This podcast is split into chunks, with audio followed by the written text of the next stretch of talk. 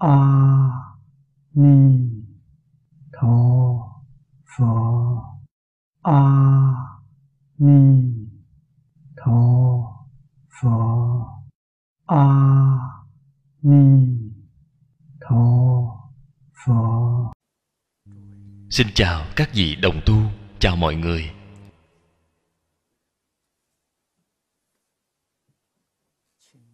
Xin mời mở Thập Thiện Nghiệp Đạo Kinh, tờ thứ 16, kinh văn đếm xuống hàng thứ 3. Lực trang nghiêm cố, chúng oán tận diệt, vô năng hoại giả. Hai câu này là nói hiệu quả của ngũ lực. Mà ở trong hiệu quả nói chúng oán tận diệt, trong cái chữ oán này hàm nghĩa rất là sâu rộng.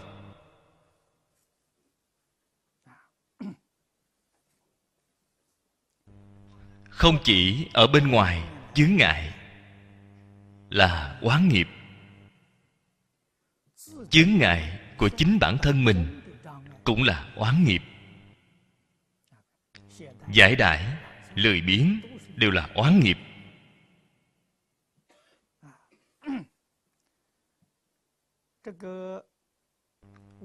Ngũ căn là để đối trị.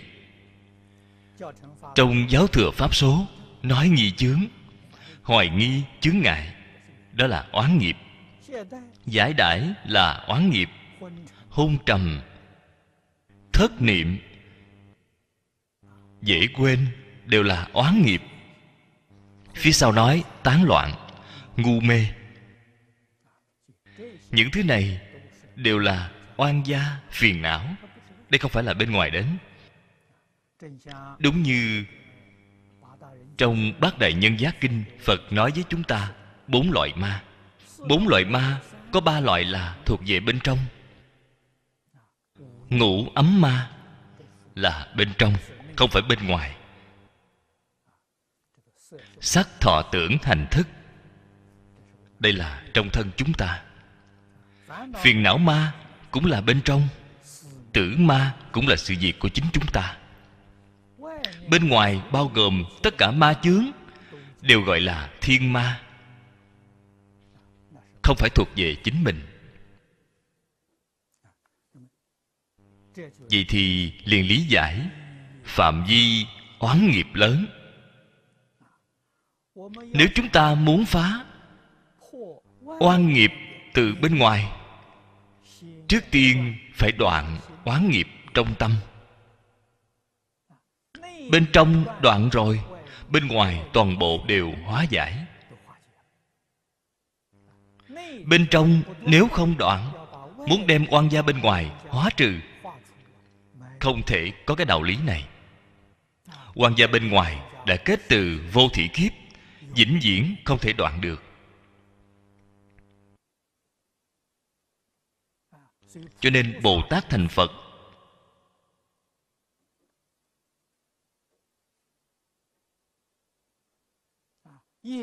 nhất định phải làm đến nghiệp tận tình không, họ mới có thể thành được Phật.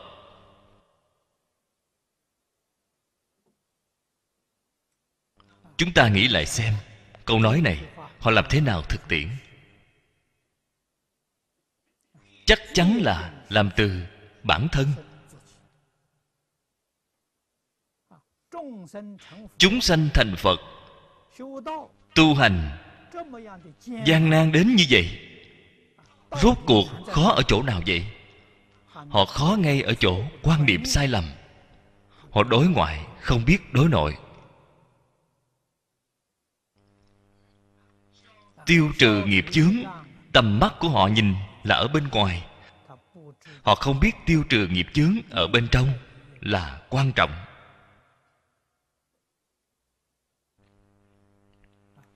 Mà Phật ở trong kinh luận thường hay nói với chúng ta, tất cả pháp từ tâm tưởng sanh. Câu nói này vô cùng quan trọng.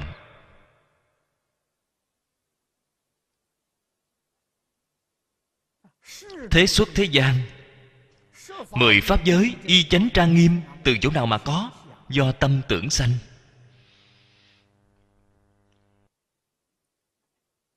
Tại vì sao thế gian này có nhiều người ác đến như vậy? Do tâm của ta sanh ra.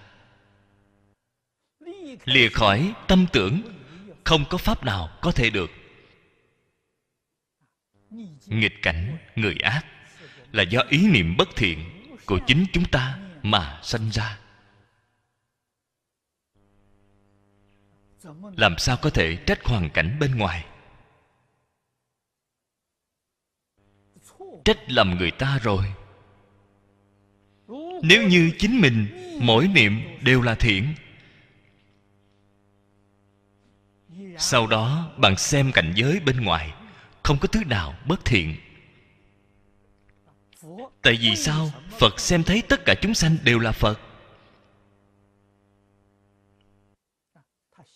Tâm của Ngài là Phật. Tâm của Phật xem thấy cảnh giới bên ngoài thấy đều là Phật. Chúng ta chính mình đến hôm nào thành tựu? Không cần nói thành Phật Bồ Tát, vậy thì quá cao rồi. Chúng ta chỉ nói người thiện người tốt. Đến lúc nào chúng ta chính mình mới chân thật trở thành người thiện người tốt? Người thiện vừa mở mắt ra, tất cả thế gian không có pháp nào là bất thiện. Ngạ quỷ, địa ngục, súc sanh đều là thiện. Đó mới là người thiện. Còn có bất thiện xen tạp ngay trong đó, không phải người thiện. Cái thiện đó của họ là thiện của tương đối, không phải thuần thiện. Thuần thiện nhất định phải lìa khỏi tương đối, vậy mới đúng. Cho nên chúng ta chính mình nghĩ xem, trên kinh nêu ra đó đều là phiền não nghiêm trọng, đem nó nguy nạp, hoài nghi.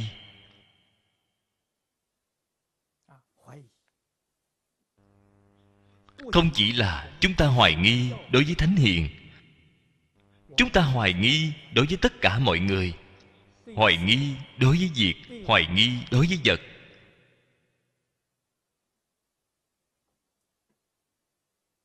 Đến lúc nào có thể đem cái hoài nghi này đoạn dứt?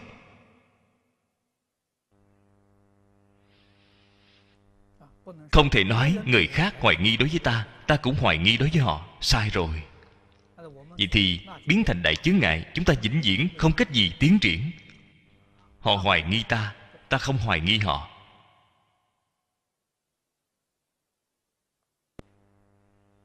Họ cự tuyệt ta, bài trừ ta, ta thoái lui, ta tạm thời né tránh, ta quyết không hoài nghi họ.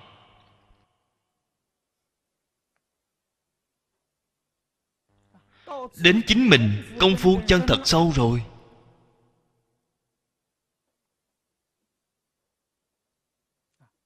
tinh thành sở chí, kim thạch vi khai, liền có thể hóa giải hoài nghi của người bên ngoài đối với chính mình. Họ đối với ta vẫn còn hoài nghi, nói rõ chân thành của ta chưa đủ.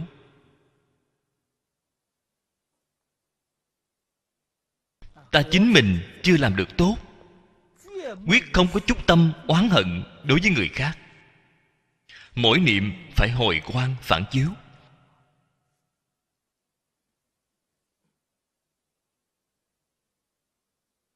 Tại vì sao người khác hoài nghi ta? Tại vì sao bài trừ ta? Chúng ta thành tâm thành ý như vậy, toàn tâm toàn lực vì chúng sanh phục vụ, vì xã hội phục vụ. Xã hội vẫn không chịu tiếp nhận chúng ta. Chúng ta toàn tâm toàn lực vì Phật giáo, vì quốc gia ở nơi đây bồi dưỡng nhân tài. Tại vì sao quốc gia không cần chúng ta, cự tuyệt chúng ta? Chân thành của chúng ta làm chưa đủ.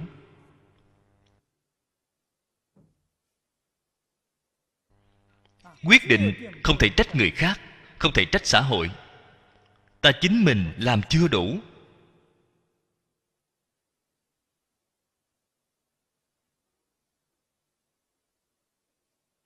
chư Phật Bồ Tát, đại thánh đại hiền, không có một ai không phải là từ nơi tâm tánh của chính mình mà hạ công phu. Đây gọi là nội học.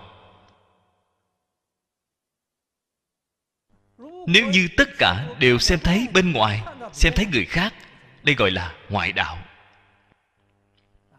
Nhà Phật gọi là nội học, ngoại đạo, từ chỗ này mà phân ra. Chúng ta chính mình học Phật, dạng nhất không nên học thành ngoại đạo. Ngoại đạo là gì? Ngoài tâm cầu pháp, gọi là ngoại đạo. Nơi nơi xem thấy người khác không phải, đây là ngoại đạo. Mỗi niệm phản tỉnh chính mình không phải, đó là học Phật.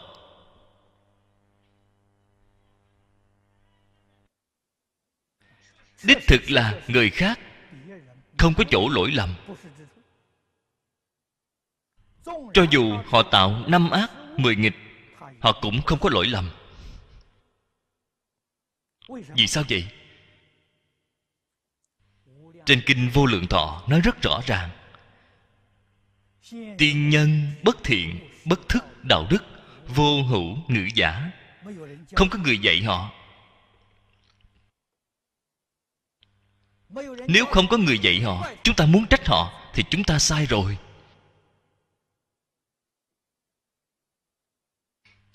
Chúng ta nghĩ xem câu nói này trên kinh đúng hay không. Tỉ mỉ mà nghĩ, đích thực cha mẹ họ không dạy họ, trưởng bối của họ không dạy họ, thầy của họ không dạy họ, thì họ làm sao mà biết được?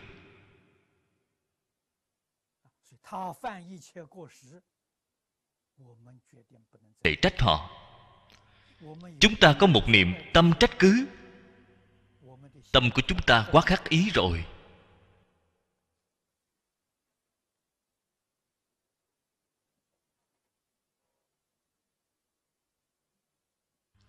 Chúng ta cũng là không dễ gì mới hiểu rõ được cái đạo lý này.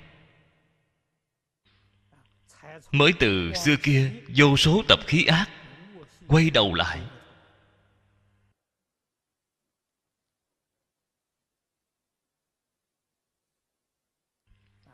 quay đầu đều là không dễ dàng.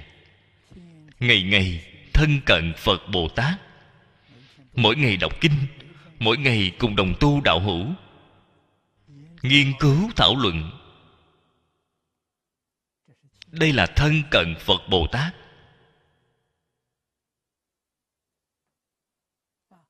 Năm mươi năm, thời gian dài như vậy, miên mật không rời, ngày ngày đang làm, không một ngày nào ngưng nghỉ.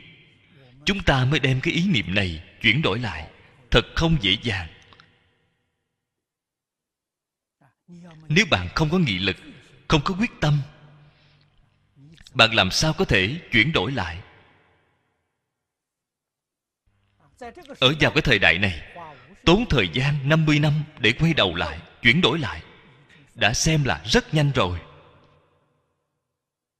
đã là rất khó làm, đáng quý lắm rồi.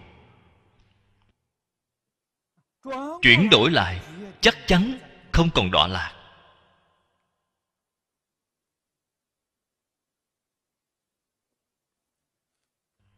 Lấy một câu nói trong tôn giáo để nói, chính mình được cứu rồi. Nhà Phật nói chính mình được độ rồi. Sau khi chính mình được độ, cái thân thể này vẫn còn lưu lại ở thế gian này, quyết không vì chính mình. Không có chính mình, thân thể lưu lại cái thế gian này, giúp đỡ chúng sanh giác ngộ, giúp đỡ chúng sanh hiểu rõ đại đạo lý này. Hư không pháp giới, tất cả chúng sanh vốn dĩ là một thể. Việc này ở trong Đại Kinh, Phật đã nhiều lần tuyên nói.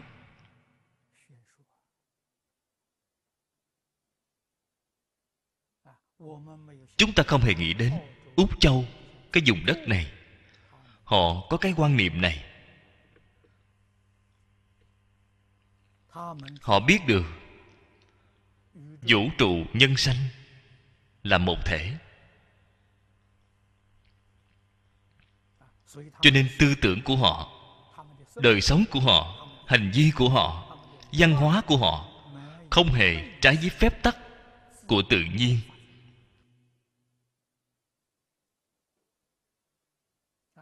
Chính ngay hiện tại vẫn giữ quy tắc cũ hơn 1000 năm trước của tổ tông họ truyền lại.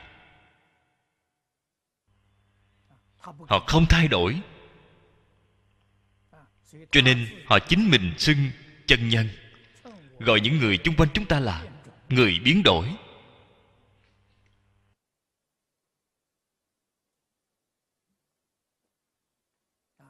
Bị văn minh vật chất ô nhiễm, ô nhiễm đi tâm linh, ô nhiễm thể năng. Bản năng thân thể chúng ta bị ô nhiễm. Lời nói này họ nói là có chứng cứ. Họ nói các người là những người bị biến đổi gen. Các người có dám không mặc quần áo ở dưới mưa lớn hay không? Có thể ở dưới mưa ướt một ngày, thân thể của bạn rất khỏe mạnh, một chút bệnh tật cũng không có.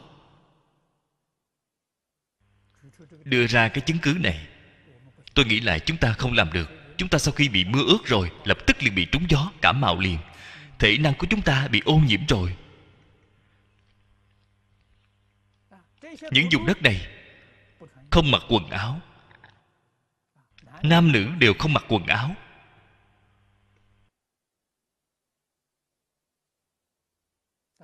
Trải qua theo tự nhiên, trở về thời xa xưa.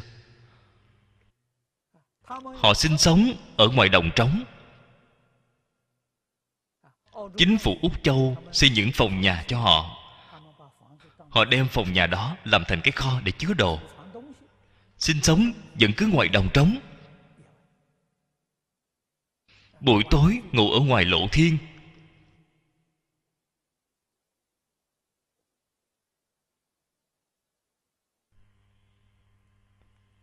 Hệ thống tiêu hóa tốt, ăn thức ăn những thứ hoang dã trên núi mang về ăn. Họ cũng không có bệnh. Họ ăn được rất khỏe mạnh, ăn được rất cường tráng. Chân thật là thể năng của chúng ta đã bị biến đổi. Bản năng mà thiên phú cho bạn, thảy đều bị mất hết. Loại sinh hoạt của họ chúng ta không thể sống được.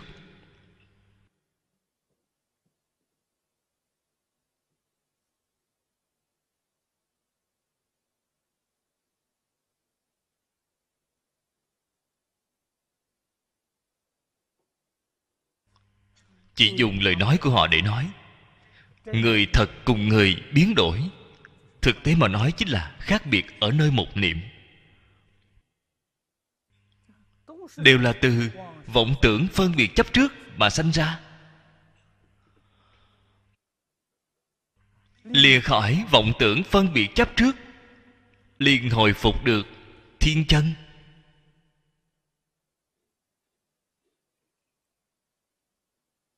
Tâm địa của họ thanh tịnh, không có phiền não, không có lo lắng, không có vướng bận, không có tham sân si mạng, không có phải quấy nhân ngã. Cho nên người có công năng đặc dị rất nhiều. Việc này chúng ta biết được. Công năng đặc dị ở trong Phật Pháp gọi là thần thông. Cái thông này từ đâu mà có? Thông từ tâm thanh tịnh mà có. Thân tâm họ thanh tịnh, cho nên họ có thể đột phá được thời không khác nhau. Họ có thể câu thông qua lại với chúng sanh ở những tầng không gian khác.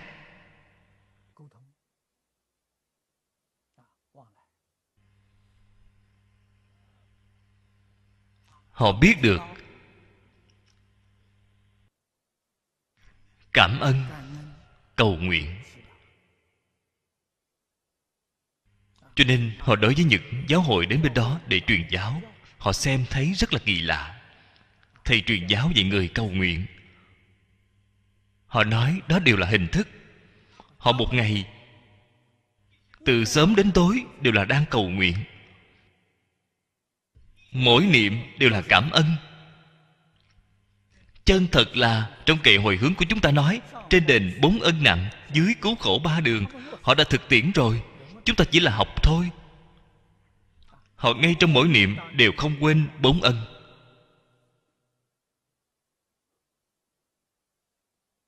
Họ cảm ơn của thần, cảm ơn của trời đất, cảm ơn đại tự nhiên vạn vật.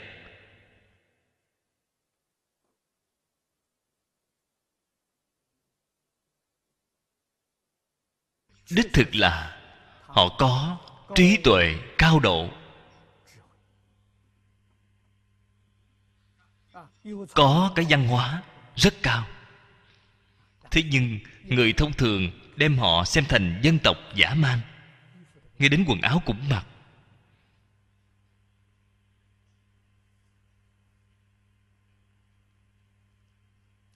Rất đáng được chúng ta suy ngẫm. Chúng ta làm thế nào có thể đem nghi chướng phá trừ? Việc này vô cùng là quan trọng.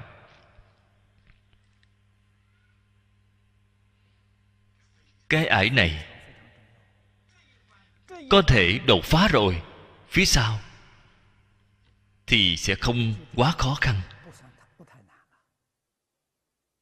Bạn tinh tấn niệm căn niệm lực, định căn định lực, huệ căn huệ lực, tự nhiên liền thêm lớn.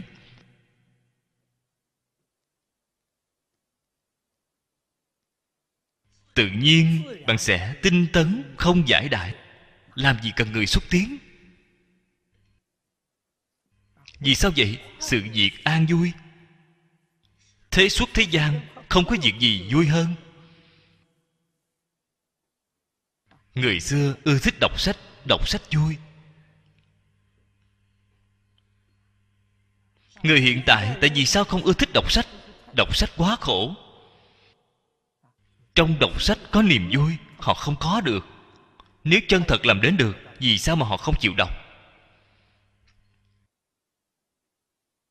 Tại vì sao chúng ta đọc sách không có niềm vui, không hề bước vào? Nghĩa thú vị ở trong sách không nếm được. Phật Pháp càng vui, không gì có thể so sánh. Ngày nay, những gì mà Phật đã nói ra, chúng ta không chân thật hiểu được, không chân thật thể hội được.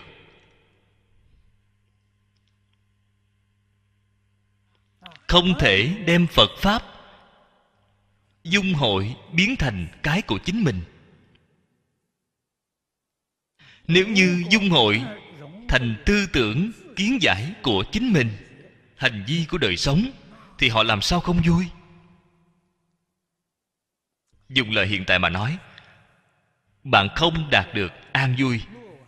Giống như ăn thức ăn, không ăn được thứ bổ dưỡng, là bạn sau khi ăn rồi không thể tiêu hóa. Không phải thức ăn không thể tiêu hóa, là do hệ thống tiêu hóa của chính chúng ta có vấn đề, đã có trục trặc.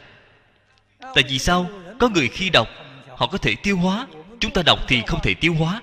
Hệ thống tiêu hóa của chúng ta có vấn đề. Cái giảng sanh này là tham sân si mạng nghi,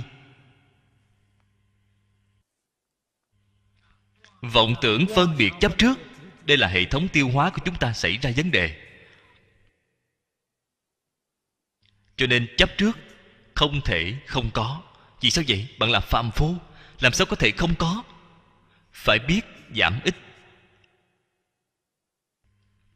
bạn liền sẽ có chỗ tốt. Vọng tưởng phân biệt chấp trước ít đi một phần,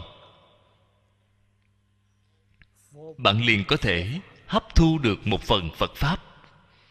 Bạn có thể ít đi 2 phần, bạn liền có thể hấp thu được hai phần. Đạo lý này chính là như vậy. Nếu như vậy vẫn kiên trì vọng tưởng phân biệt chấp trước của chính mình, bạn ngay trong một đời dụng công khổ học như thế nào đều không thể tiêu hóa. Ăn được càng nhiều không thể tiêu hóa, không có được bổ dưỡng. Cho nên nếu muốn được giáo huấn của Thánh Hiền, thực tế mà nói chính là trí tuệ đức năng vốn đủ trong tâm tánh. Bạn phải đạt được cái bổ dưỡng chân thật này, cần phải đem thân thể thân tâm điều chỉnh cho tốt, hồi phục công năng tiêu hóa của chính mình. Như vậy thì ở trên đạo Bồ Đề tự nhiên liền thuận buồm xuôi gió.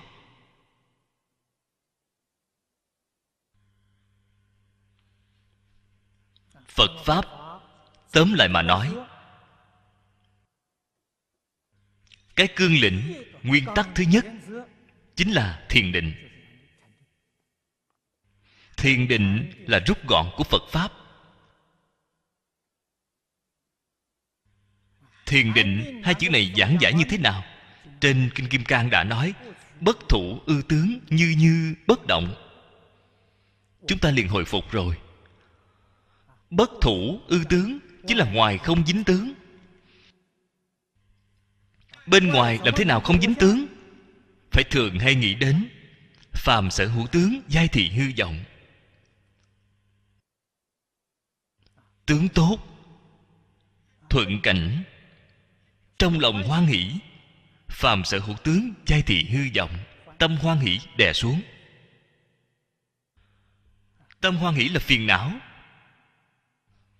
Nghịch cảnh người ác, phàm sở hữu tướng, giai thị hư vọng, tâm sân hận đè xuống.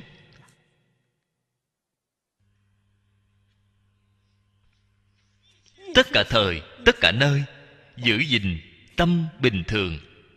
Bình là bình đẳng, thường là hằng thường, vĩnh viễn giữ gìn một cái tâm bình đẳng. Cho nên chúng ta ở trước Phật cúng một ly nước. Nước đại biểu cái gì? Đại biểu bình đẳng, đại biểu thanh tịnh. Vĩnh viễn gìn giữ thanh tịnh bình đẳng của bạn. Đây là Phật đạo, đại đạo. Bình thường tâm thị đạo. Sáu căn vừa tiếp xúc với bên ngoài mới có sóng gió nho nhỏ, tâm của chính mình liền không giữ được. Vậy thì không có đạo, là tâm phàm, không phải tâm đạo.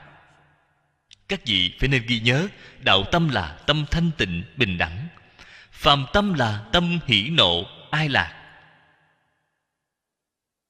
Làm thế nào siêu phàm nhập thánh? Bạn tường tận rồi, bạn liền biết được dùng công như thế nào. Các vị đồng tu, xin chào mọi người. Mời mở Thập Thiện Nghiệp Đạo Kinh, tờ thứ 16, kinh văn đếm xuống hàng thứ 2. Giác chi trang nghiêm cố, thường thiện giác ngộ, nhất thiết chư pháp. Cái đoạn này là nói thất Bồ Đề phần trong 37 phẩm trợ đạo. Thất giác chi,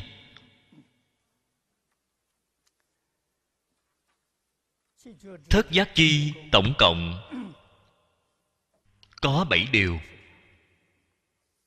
Cái điều thứ nhất là niệm, điều thứ hai là trạch pháp, điều thứ ba là tinh tấn, thứ tư là hỷ, thứ năm là khinh an, thứ sáu là định, thứ bảy là xả. Từ trong những đạo phẩm này, chúng ta có thể thể hội được Phật nói một danh tướng. Thí dụ nói tinh tấn, nói niệm, trong rất nhiều khóa mục đều có. Danh xưng như nhau nhưng ý nghĩa khác nhau. Cho nên chúng ta bình thường đọc kinh, đặc biệt là giảng kinh, nhất định phải biết cái danh tướng này nó là dùng trong cái hạng mục nào, nhất định phải rõ ràng, mới không hiểu sai đi ý nghĩa của nó. Thí dụ như niệm trong thất giác chi, trong tứ thần túc khó niệm, trong ngũ căn ngũ lực đều có niệm, ở chỗ này nói lại có niệm. Cái danh từ này ở trong bốn khoa đều giống nhau, thế nhưng cách nói của nó ý nghĩa hoàn toàn không như nhau. Loại tình hình này ở trong Phật Kinh rất nhiều, không thể nào không lưu ý. Tác dụng của thất giác chi, hiệu quả của nó, trên kinh một câu nói ngay chỗ này đã điểm tỉnh cho chúng ta. Thiện giác ngộ nhất thiết chư pháp, không chỉ là giác ngộ tất cả pháp, thiện giác ngộ.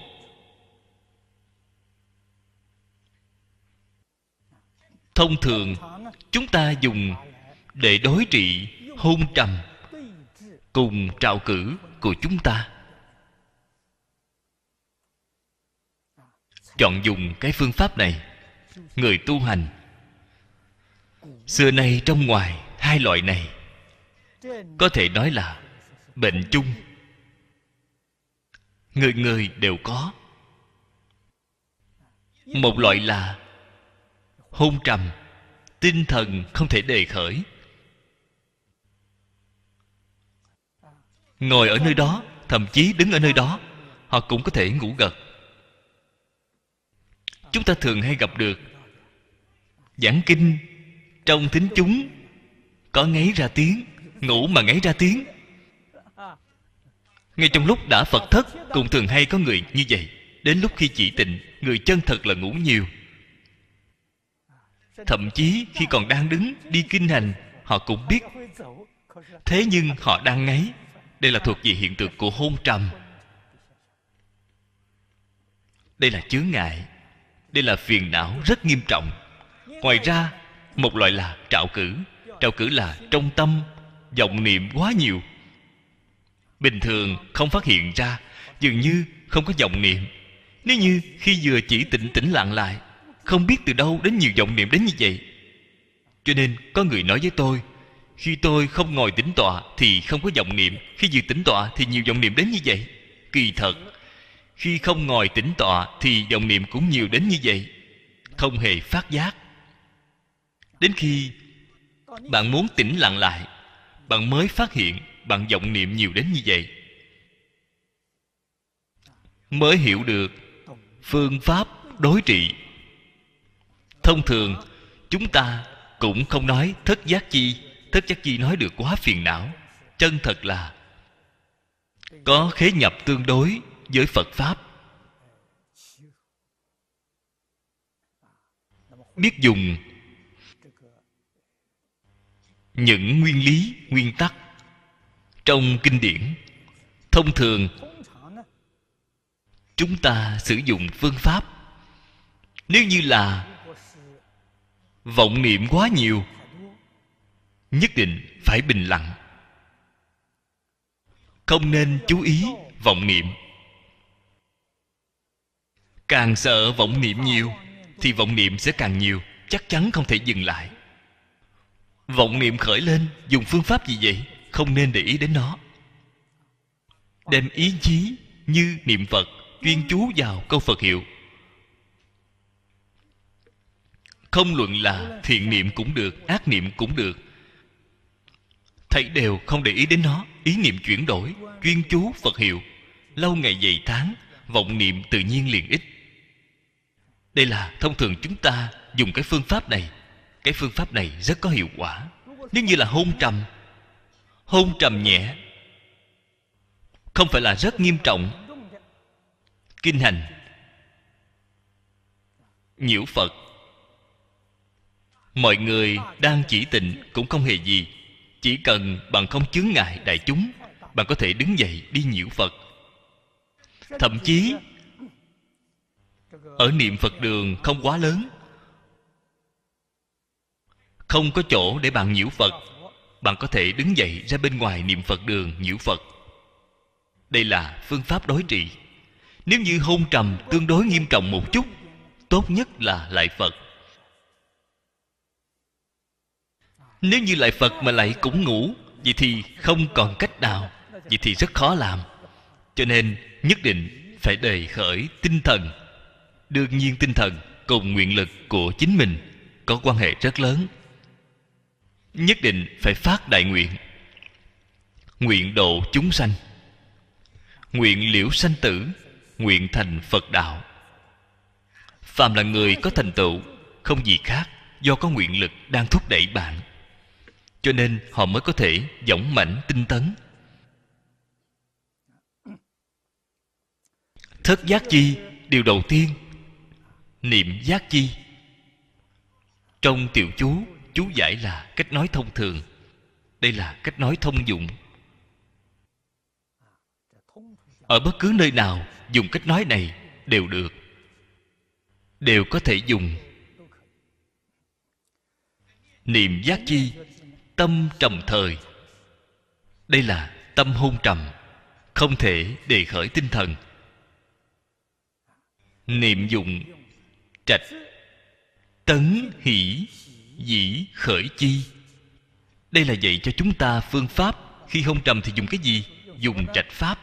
Như vừa rồi chúng ta vừa mới nói, chọn lấy kinh hành, chọn lấy lạy Phật, chọn lấy chỉ tịnh, chọn lấy chuyên chú Phật hiệu. Đây là thuộc về trạch pháp. Bạn phải biết chọn lựa phương pháp gì để đối trị.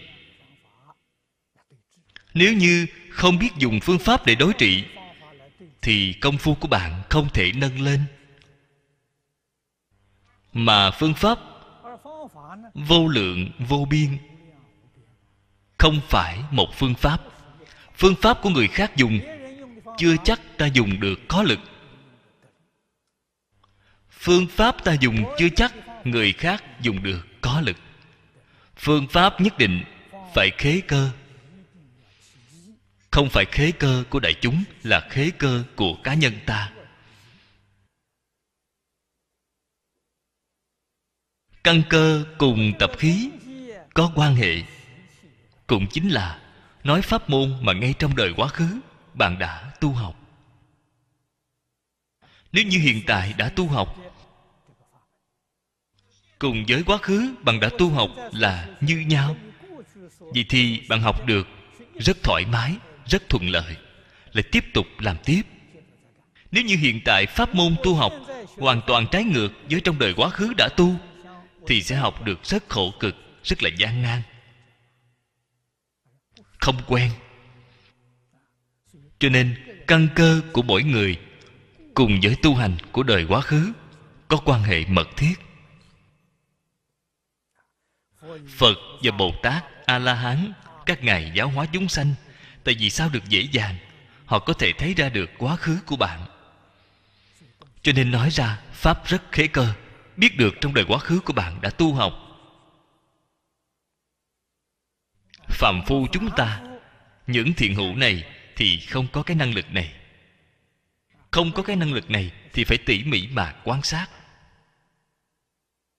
từ ngay trong kinh nghiệm mà cọ sát, mà quan sát, sau đó lại làm thực nghiệm. Thí dụ nói kinh giáo,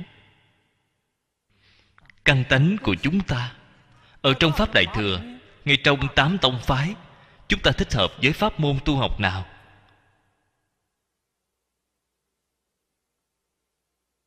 Đều là có liên quan mật thiết với đời quá khứ. Nếu như khế hợp căn tánh thì bạn học pháp môn này sẽ rất dễ dàng, thuận buồm xuôi gió. Nếu như không tương ưng với pháp mà đời quá khứ đã tu, bạn học được rất khổ cực, không dễ dàng thành tựu, dễ dàng thoái chuyển. Cho nên quán cơ rất quan trọng. Thế nhưng chính mình cũng phải giúp đỡ chính mình. Khi mới học là có thể lướt qua một số pháp môn. Để làm gì vậy? Hiểu rõ. Sau khi hiểu rõ, ta chính mình tỉ mỉ suy xét mà chọn lựa.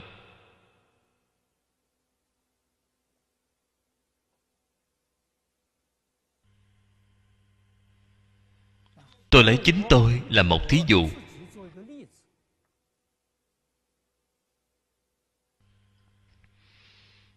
Tôi ban đầu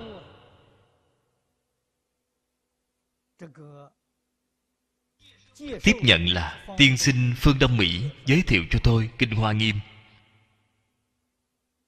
Tôi đọc qua Đại sư Thanh Lương sớ sao, rất là hoan hỷ. Thế nhưng không dám học. Vì sao vậy? Bộ kinh này quá lớn, tôi không chịu nổi. Cho nên vào lúc đó, cùng lão cư sĩ Lý Bỉnh Nam, tôi một lòng một dạ muốn học Kinh Pháp Hoa. Tôi sưu tập mười mấy loại chú giải của Kinh Pháp Hoa. Tôi sưu tập mười mấy loại, mang đến Đại Trung, yêu cầu với lão sư ngài, tôi muốn học Kinh Pháp Hoa. Vào lúc đó, đúng lúc ông khai giảng Đại Phật Đảnh Thụ Lăng Nghiêm Kinh, ông liền nói với tôi, tại vì sao ông muốn chọn học bộ kinh này? Tôi nói ngày trước tôi theo học với ngài.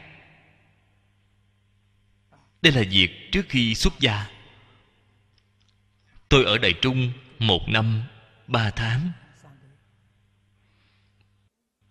15 tháng. Tôi học với ông 13 bộ kinh nhỏ. Bộ đầu tiên mà tôi học là A Nan Vấn Sự Phật Kiết Khôn Kinh. Tiến độ của chúng tôi vào lúc đó là 1 tháng học 1 bộ. Tiêu chuẩn là biết giảng, lên đài có thể giảng. 1 tháng học 1 bộ, chí khí cao ngất, có thành tựu cảm. 1 tháng liền biết giảng 1 bộ. Cho nên tâm học tập, không khí của học tập rất là hưng vượng. Việc này ở Phật học viện thông thường không làm được. Tôi ở nơi đó học được 13 bộ kinh. Vì sao xuất gia đi dạy Phật học viện? Một học kỳ dạy 1 bộ. Phật học viện 3 năm tốt nghiệp, tôi dạy mới 6 bộ. 13 bộ của tôi phân nửa chưa dùng đến. Ở nơi đó hiệu quả rất là cao. Phong khí học tập rất là nồng hậu.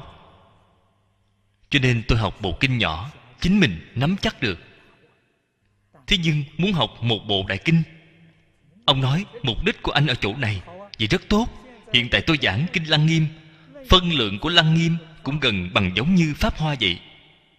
Ông nói vậy thì anh học Lăng Nghiêm được rồi, cùng theo tôi học.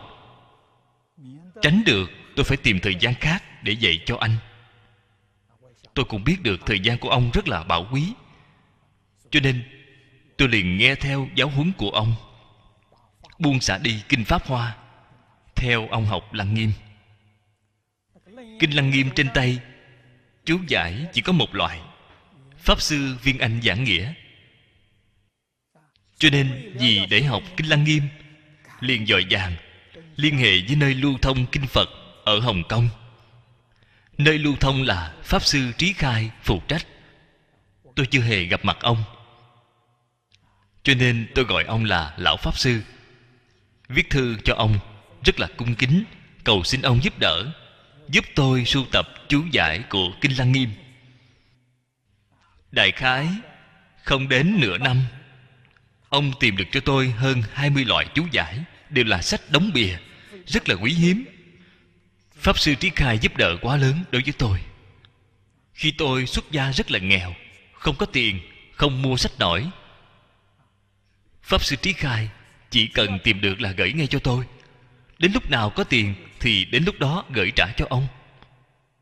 Vào lúc đó có một số cư sĩ tại gia hộ trì, họ nói Pháp sư, chúng tôi muốn cúng dường ngài. Tôi nói tốt, hiện tại tôi đã mua mấy quyển sách này, bao nhiêu tiền, hãy mau giúp tôi gửi trả đi. Bạn cúng dường tôi như vậy thì tốt rồi.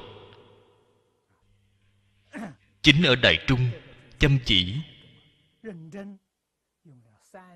theo lão sư lý học Lăng Nghiêm. Lão sư ngày một tuần lễ giảng một lần. Ông thứ tư giảng, tôi thứ năm giảng lại, giảng tiểu tòa.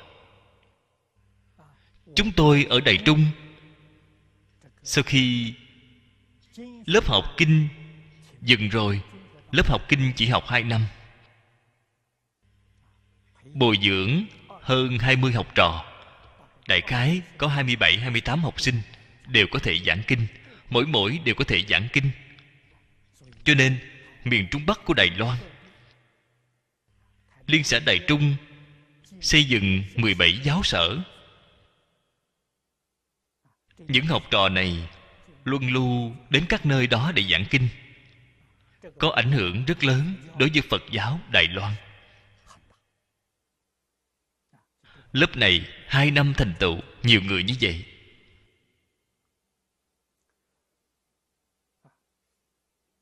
Sau khi lớp này ngưng rồi, tính cả tôi 7 bạn học, chúng tôi 7 người bạn học không tan ra. Mỗi một tuần lễ chúng tôi tự mình cùng nhau nghiên cứu thảo luận 3 giờ đồng hồ, do một bạn học giảng lại. Trong 3 năm này, họ rất là từ bi, đem toàn bộ thời gian cho tôi.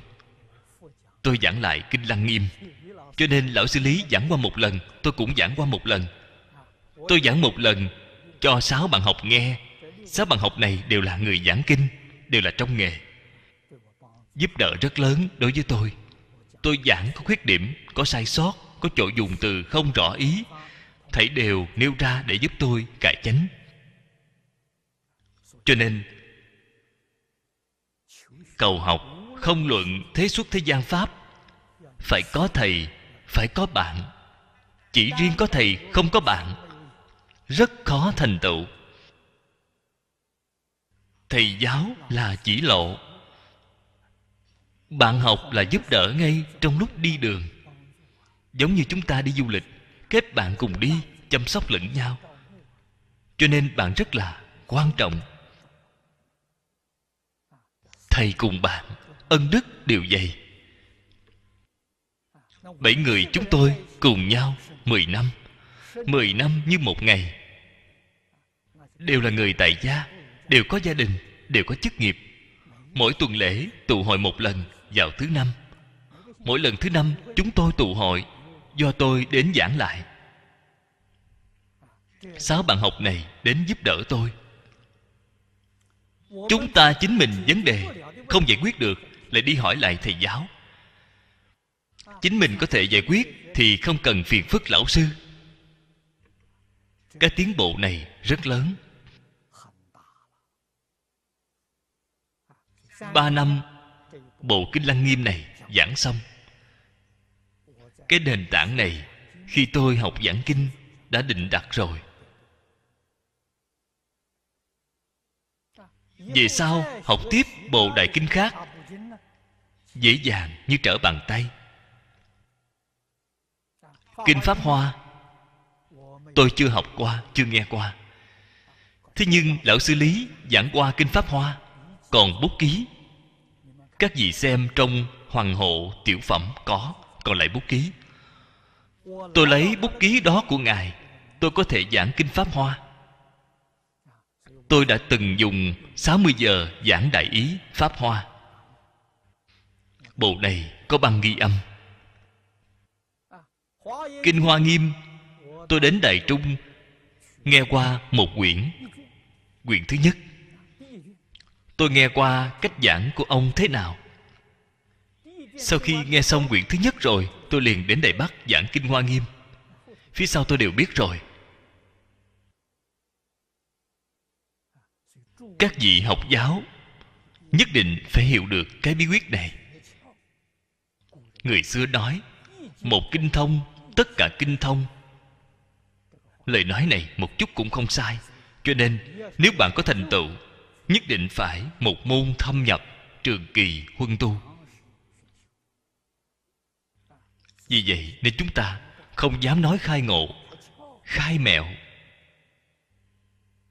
Bạn tìm được bí quyết rồi, bạn hiểu được rồi, cho nên bất cứ kinh điển nào đến trên tay đều không có khó khăn, đều sẽ không có chướng ngại.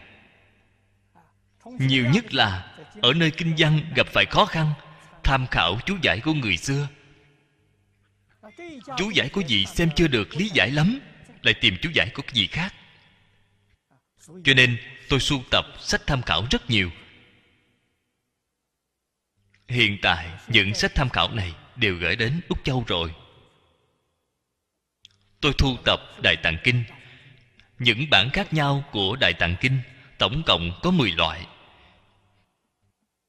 Hiện tại 10 loại này cùng Tứ Khố Toàn Thư thì đều gửi đến Úc Châu.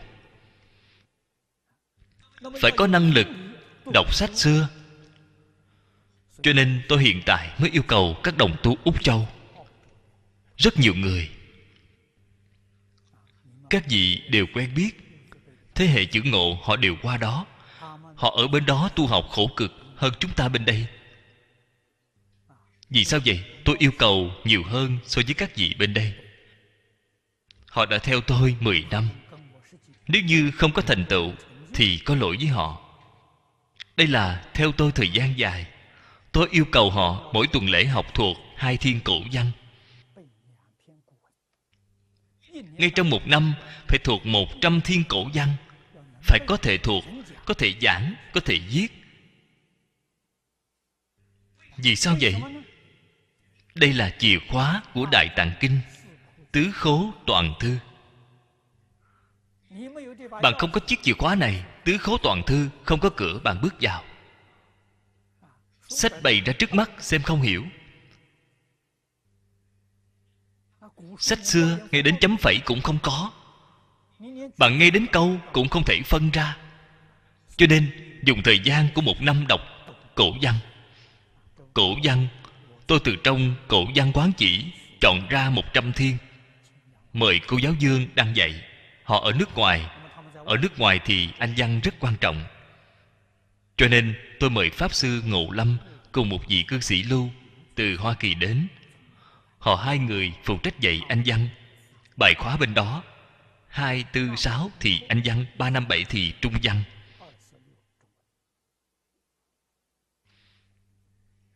Ngay trong 5 năm tôi quy định 7 môn bài khóa, thêm vào 100 thiên cổ văn.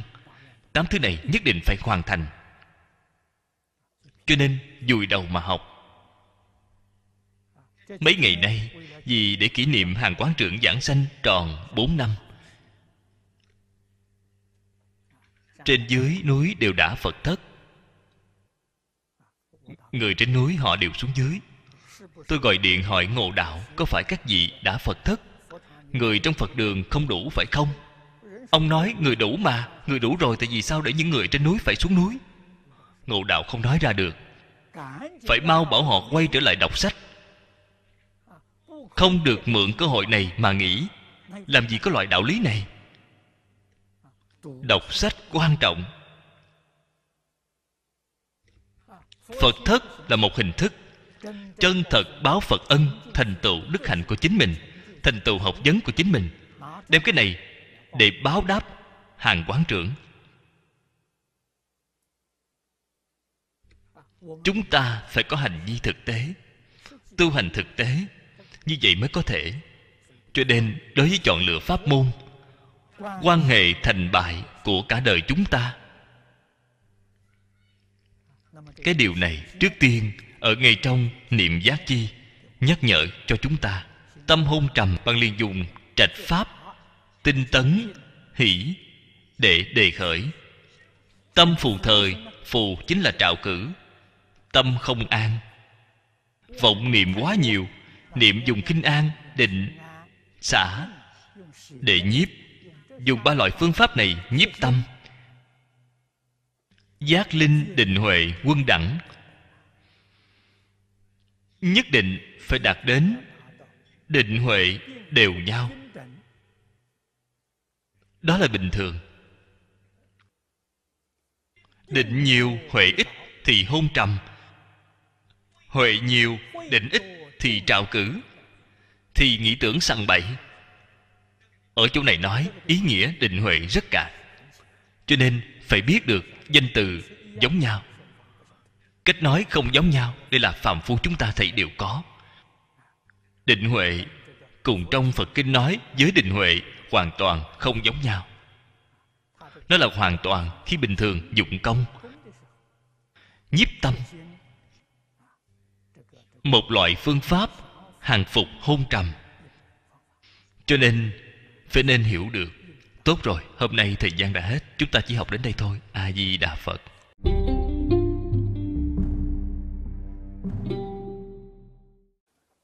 Các vị đồng tu, xin chào mọi người. Hôm nay chúng ta tiếp tục xem Thất Giác Chi.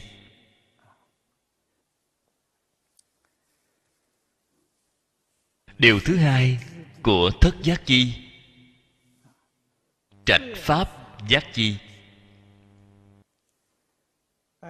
Chỗ này chú giải nói: quán chư pháp thời thiện năng giác liễu, giảng biệt chân ngụy, bất mậu thủ ư hư ngụy pháp cố. Ý nghĩa hàm chứa trong đây rất rộng, không chỉ là phương pháp chúng ta tu hành. Thất Giác Chi chủ yếu là giảng nói phương pháp tu hành. Thế nhưng nói đến tu hành liền hàm chứa toàn diện hết thảy, quyết không phải cục bộ, bao gồm đối nhân sự thế tiếp vật ngay trong cuộc sống thường ngày. Ở trong đây đem tất cả sai lầm của chúng ta cải sửa lại, đó gọi là tu hành. Những gì là pháp sai lầm, những gì là pháp chính xác, phải có năng lực phân biệt. Cho nên thiện năng giác liễu,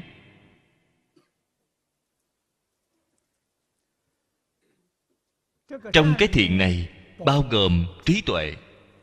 Bạn không có trí tuệ thì bạn không có sức phán đoán, bạn không có phương tiện thì bạn không biết làm thế nào để giảng biệt. Cho nên nhất định phải có trí tuệ, có phương tiện khéo léo. Vậy thì chúng ta là phàm phu, chúng ta không có trí tuệ, trí tuệ chưa khai, chúng ta làm thế nào phán đoán? Chân vọng tà chánh phải quấy của tất cả pháp thế xuất thế gian.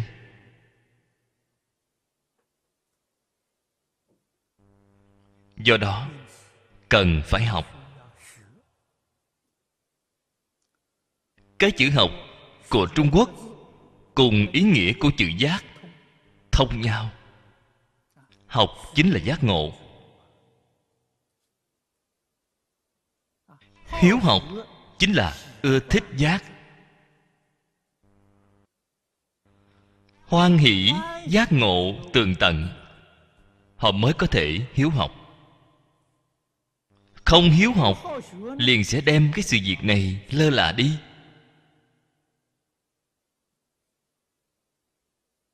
Ngày nay tiêu chuẩn chúng ta dùng chính là tiêu chuẩn của cổ thánh tiên hiền dạy chúng ta. Chúng ta dùng cái tiêu chuẩn này để so sánh, để chọn lựa. Phật dạy cho chúng ta tiêu chuẩn. Thực tế mà nói, bạn vừa vào cửa liền dạy cho bạn. Chúng ta vừa bước vào cửa Phật, cái thứ nhất là tiếp nhận nghi thức tam quy. Tam quy chính là đem tiêu chuẩn giác chánh tịnh dạy cho chúng ta. Bạn xem, Đại sư Huệ Năng tổ thứ 6 trong Đàn Kinh truyền thụ Tam Quy. Ngài không phải nói quy y Phật, quy y Pháp, quy y Tăng. Ngài không phải nói như vậy. Ngài dạy người đọc quy y giác, quy y chánh, quy y tịnh. Các vị xem thấy trong Đàn Kinh. Sau đó nói với chúng ta, Phật là giác vậy, Pháp là chánh vậy, Tăng là tịnh vậy. Bởi vì nói Phật Pháp Tăng, chúng ta luôn luôn hiểu lầm, dính vào tướng. Nói đến quy y Phật, lập tức liền nghĩ đến tượng Phật. Nói đến quy y Pháp, liền nghĩ đến kinh Phật. Nói đến quy y Tăng, liền nghĩ đến người xuất gia. Dính tướng thì sai rồi. Cho nên nói, nguyện giải Như Lai chân thật nghĩa. Chân thật nghĩa của Phật Pháp Tăng là giác chánh tịnh. Giác mà không mê là Phật, chánh mà không tà là Pháp, tịnh mà không nhiễm là Tăng. Là vậy chúng ta quy y giác chánh tịnh, không phải quy y tượng Phật bằng gỗ, xi măng. Cũng không phải là quy y kinh điển, càng không phải quy y người xuất gia. Chúng ta cần phải làm cho rõ ràng, tường tận, thông suốt, thấu đáo. Đàn Kinh thật hay. Thuần túy là thứ của người Trung Quốc, đem tinh túy của Phật Pháp thảy đều tiêu hóa, vì chúng ta nói ra. Bên trong đã nói không chỉ là thiền, bao gồm tất cả Phật Pháp, Đại Thừa, Tiểu Thừa, Hiển Giáo, Mật Giáo, Tông Môn, Giáo Hạ, thảy đều bao gồm hết. Nó nói ra tổng cương lĩnh, tổng nguyên tắc. Việc này chúng ta phải hiểu. Cho nên tiêu chuẩn chọn lựa của chúng ta chính là giác chánh tịnh. Giác chánh tịnh chính là tổng cương lĩnh, tổng tiền đề.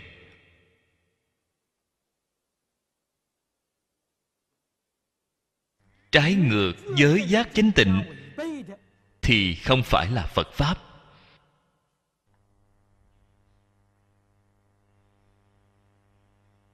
Vậy thì cái gì gọi là giác? Cái gì gọi là chánh? Cái gì gọi là tịnh? Trong kinh luận Đại Tiểu Thừa nói được rất nhiều. Chúng ta đọc kinh nghiên giáo cũng không ngoài là đem cái tinh nghĩa trong ba cái chữ này làm cho rõ ràng, làm cho tường tận, như vậy mà thôi. Cái đạo lý này phải hiểu. Thực tiễn đến tối sơ phương tiện. Trong Kinh Lăng Nghiêm gọi là tối sơ phương tiện. Từ chỗ nào mà vào cửa? Thập Thiện Nghiệp Đạo Kinh.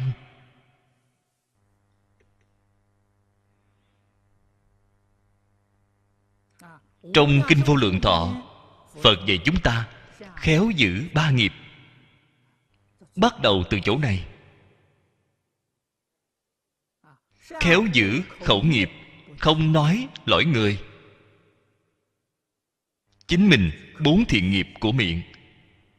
Khéo giữ thân nghiệp, không mất oai nghi. Khéo giữ ý nghiệp, thanh tịnh vô nhiễm. Ở trong Kinh Vô Lượng Thọ chỉ nói ra ba câu cương lĩnh này. Ba câu này chính là một bộ Thập Thiện Nghiệp Đạo Kinh. Chúng ta nhất định phải ghi nhớ, không quên. Nhất định phải chân thật lý giải tinh thần của mười thiện.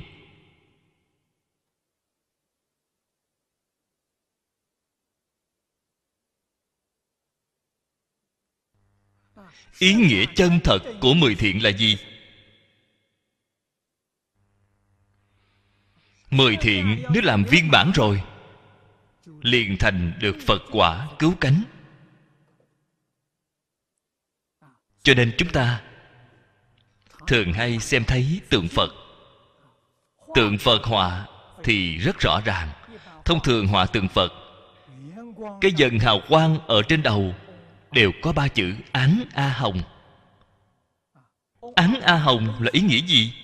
Chính là khéo giữ ba nghiệp mà trên Kinh Vô Lượng Thọ nói. Án là khéo giữ thân nghiệp, đó là thân khẩu ý. A là khéo giữ khẩu nghiệp, Hồng là khéo giữ ý nghiệp. Cho nên mười thiện viên mãn chính là Phật quả viên mãn. Bộ kinh điển số lượng tuy là không nhiều, ý nghĩa của nó vô cùng vô tận.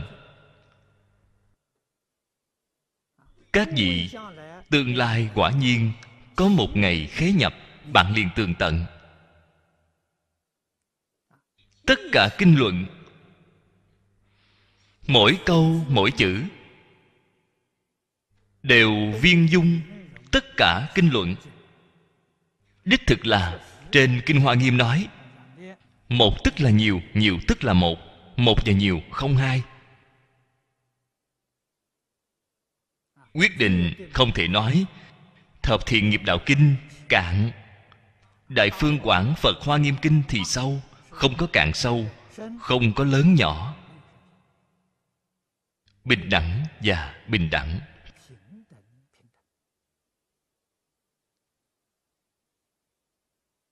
Bạn có thể vào được cảnh giới này, bạn chân thật có thể thiện năng giác liễu. Cái cảnh giới này là cảnh giới không chướng ngại của Hoa Nghiêm. Kinh Hoa Nghiêm phẩm sau cùng, Phổ Hiền Bồ Tát Hạnh Nguyện Phẩm. Người Trung Quốc ưa thích đơn giản. Cái phẩm đề này phiên dịch đầy đủ ở trên đề kinh của Hoa Nghiêm Thập Tứ. Vào cảnh giới giải thoát không thể nghĩ bàn.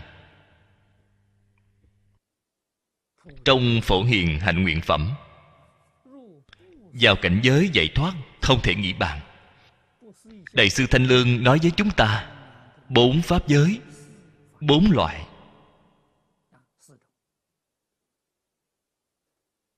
Loại thứ nhất là sự, sự tướng, sự pháp giới. Loại thứ hai là lý pháp giới. Loại thứ ba là lý sự pháp giới. Loại thứ tư là sự sự pháp giới. Bốn loại phiền não này thấy đều là không có chướng ngại. Sự vô ngại, lý vô ngại, lý sự vô ngại, sự sự vô ngại. Bạn liền vào cảnh giới Hoa Nghiêm. Cái cảnh giới này là người như thế nào? Viên giáo sơ trụ Bồ Tát. Thông thường chúng ta gọi là phá một phẩm vô minh, chứng một phần pháp thân. Chính là vào bốn cảnh giới vô ngại. Nếu như bốn sự việc này bày ra ngay trước mắt vẫn có chướng ngại, vô minh của bạn chưa phá,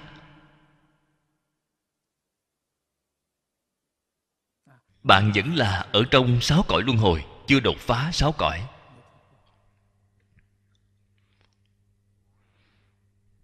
Cho dù đột phá sáu cõi, có công phu tương đối rồi. Sự dường như là không có chướng ngại, lý cũng không có chướng ngại, lý sự cũng không có chướng ngại, sự sự có chướng ngại.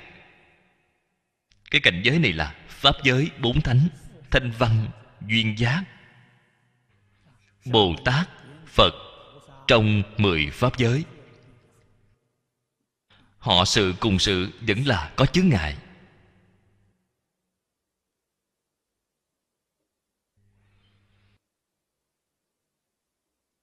Cần phải đột phá một lần nữa, siêu diệt 10 pháp giới. vào pháp giới nhất chân, sự sự thì vô ngại.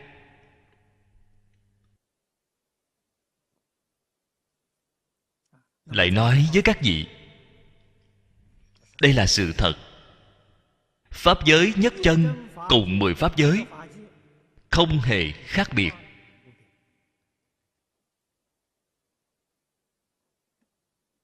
Chắc chắn không phải là 2 pháp giới, là một pháp giới. Pháp giới nhất chân, nó là viên dung, nó là bình đẳng. Chúng ta ngày nay tại vì sao không thấy được? Là bởi vì có vọng tưởng phân biệt chấp trước, cho nên không thấy được. Vọng tưởng phân biệt chấp trước tan một phần, liền cùng pháp giới nhất chân, chính là pháp giới 4 vô ngại, tiếp cận một phần.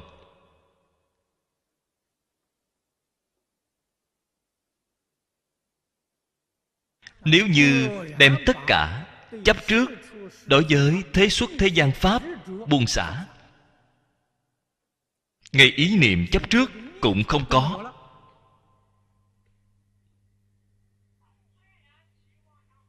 Bạn liền không còn 6 cõi luân hồi. 6 cõi luân hồi liền đoạn rồi. Nếu như tiến thêm một bước, đối với thế xuất thế gian pháp, ngay ý niệm phân biệt đều không có, bạn liền rời khỏi 10 pháp giới. Đây chính là địa vị của viên sơ trụ, phá một phẩm vô minh, chứng một phần pháp thân. Vô minh là vọng tưởng, vọng tưởng chưa đoạn, thế nhưng rất là đạm bạc. Vọng tưởng thô trọng hoàn toàn không có, vẫn còn vọng tưởng vi tế. Đó đã không ngại sự rồi, không ngại việc của 6 cõi, không ngại việc của 10 pháp giới, cho nên sự sự vô ngại. Đây là nói cảnh giới. Cảnh giới cùng pháp giới có khác biệt. Pháp giới là từ trên sự mà nói. Quyển sách này là pháp, nó có giới hạn. Đây là pháp giới. Cảnh giới không có giới hạn. Pháp giới có lớn nhỏ, có giới hạn. Cảnh giới không có. Cảnh giới thuộc về tinh thần, pháp giới là thuộc về hình tướng.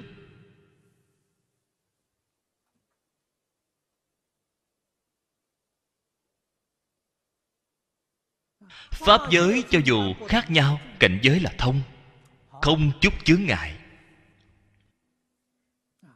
Bạn liền biết được, bao gồm tất cả chướng ngại đều là vọng tưởng phân biệt chấp trước biến hiện ra, rất là oan uổng. Chúng ta học Phật nếu muốn thành tựu, nếu như bạn ngày ngày vẫn khởi tâm động niệm, đây là phải, đó là quấy. Bạn ngay trong đời này không hy vọng. Trong Đàn Kinh nói được rất hay. Nếu là người chân chính tu hành thì không thấy lỗi thế gian. Lục Tổ dạy thần hội, Lục Tổ nói ta chỉ thấy lỗi chính mình, không hề thấy lỗi của người khác. Đây là Ngài dạy bảo chúng ta. Ngài là làm thế nào mà thành tựu? Lại rõ ràng nói với chúng ta, họ quấy ta không quấy.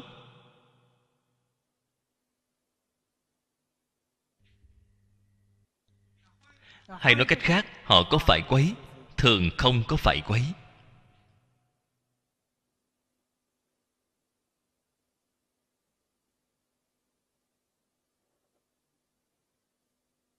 Đây là bí quyết thành tựu của người chân thật tu hành. họ làm sao có thể thành tựu? Tại vì sao mau chóng đến như vậy? Tại vì sao chúng ta không thể thành tựu?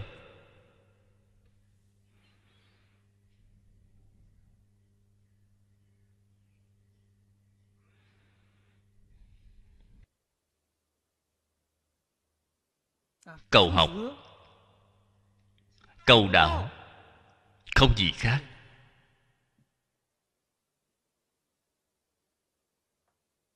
Cái thứ nhất phải dựa vào thiện căn.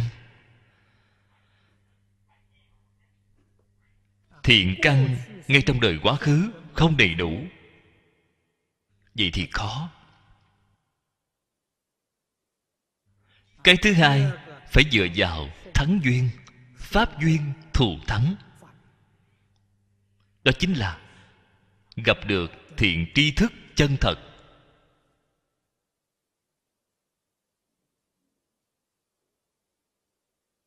Chính mình hoan hỷ tiếp nhận.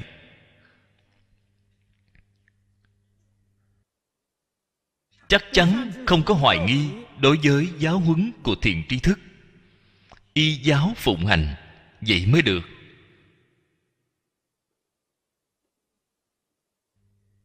Thân cận thiện tri thức.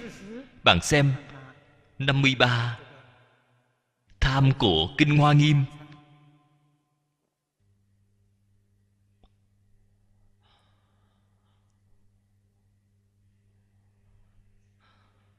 Văn thù Bồ Tát chương. Sau cùng Bồ Tát dạy thiện tài phải nên dùng tâm trạng như thế nào để thân cận thiện tri thức, rất là quan trọng. Việc này chúng ta đều giảng qua. Tôi giảng qua rất nhiều lần rồi. Gần đây ở Hồng Kông giảng Hoa Nghiêm 40 cũng giảng qua. Dường như các vị có làm đĩa ra rồi.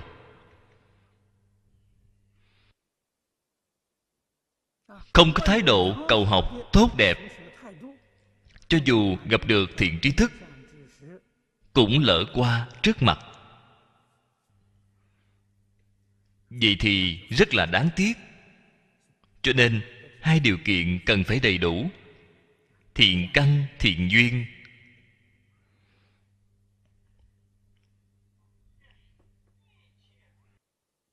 Ở thông thường nói, ngày trước tôi cầu học, Lão Sư Lý thường nói 40 trở lên thì học thứ gì cũng khó. Đây là thật, không phải là giả.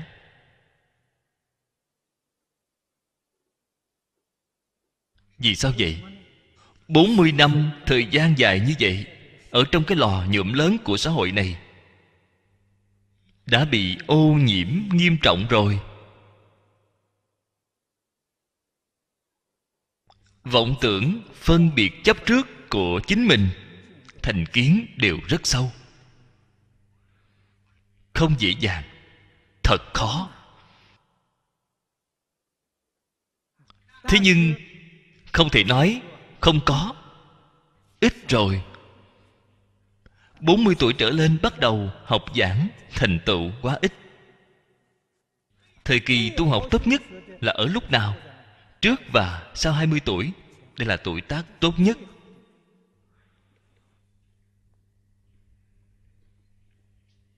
Chân thật gặp được thiện tri thức mà nói, không có một ai không thành tựu.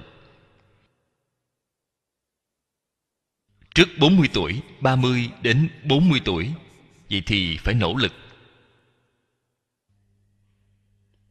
Khốn học nhi thành. Sau 40 tuổi thì khó, không thể nói không có. Hiện tại chúng ta xem thấy cư sĩ Hứa của Khai Phong Hà Nam. Đây là trên 40 tuổi. Ông được, ông có thể thành công. Họ làm sao có thể thành công? Họ chân thật buông xả dạng duyên, một lòng hướng đạo.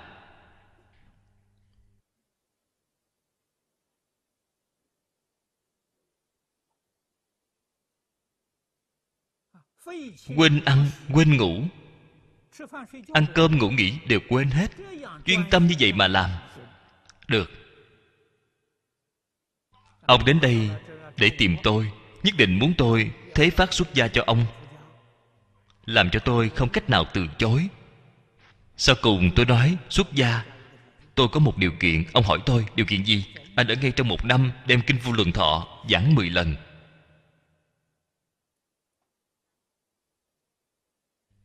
Đầu tháng này ông gọi điện thoại cho tôi, ông đã giảng qua 5 lần rồi. Ông nói vào cuối năm, năm nay nhất định có thể giảng hoàn thành. Thật phấn đấu, thật làm, liều mạng mà làm, vậy thì được. Cho nên trên 40 tuổi, tôi định ra 7 khóa mục cho các đồng tu chúng ta, thêm vào 100 thiên cổ văn. 8 thứ này trên 40 tuổi thì không thể, rất khó làm được.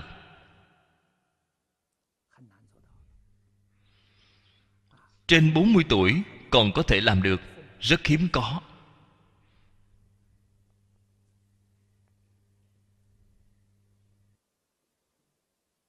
Các đồng tu lớn tuổi, 7 môn học này hy vọng có thể có 1 môn 2 môn họ cả đời thọ dụng không cùng tận. Không cần học nhiều như vậy. Đây là căn bản, nền tảng.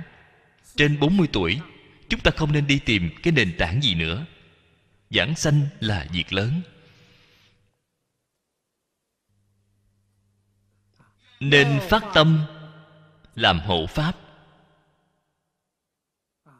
Không phát tâm làm hoằng pháp. Nên hộ pháp. Trên 40 tuổi làm hộ pháp. Tôi thường nói hộ pháp công đức lớn hơn so với hoằng pháp. Người hoằng pháp thường có, người hộ pháp không thường có. Nếu như không có hộ pháp Bồ Tát chân thật, chúng ta phát tâm hoằng pháp, không có cơ hội để bạn hoằng dương. Không có người nào bằng lòng mời bạn giảng kinh. Bạn không nên xem thấy dường như hiện tại có rất nhiều nơi, Malaysia, rất nhiều đạo tràng đều hoan nghênh các vị đi giảng kinh thuyết pháp, mời các vị đi, làm được rất là náo nhiệt. Nếu các vị nói tôi đến nơi đó thường trụ, nói pháp cho các vị, bạn xem, thử xem người ta có đồng ý hay không.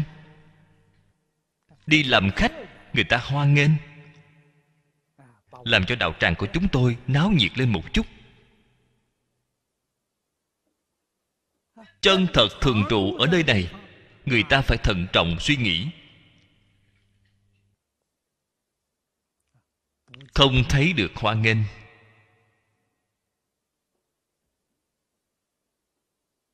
đây là kinh nghiệm ngay trong đời này của tôi. Giao tình có tốt hơn, nhiệt tâm mời ta đi giảng kinh. Đến tự miếu của họ hoằng pháp một thời gian dài, giảng qua 3 tháng liền mời chúng ta ra đi. Về trước, Pháp Sư Huệ Nhẫn của Hồng Kông, chúng tôi lúc trẻ ở chung với nhau, chân thật là bạn tốt. Giảng qua 3 tháng, rất hoan nghênh, để tôi ra đi, nhiệt tâm hộ trì. Qua sau 3 tháng thì có xúi dục, có ly gián. Có người nói với Pháp Sư Huệ Nhẫn, Pháp Sư Tịnh Không ở nơi đây không được.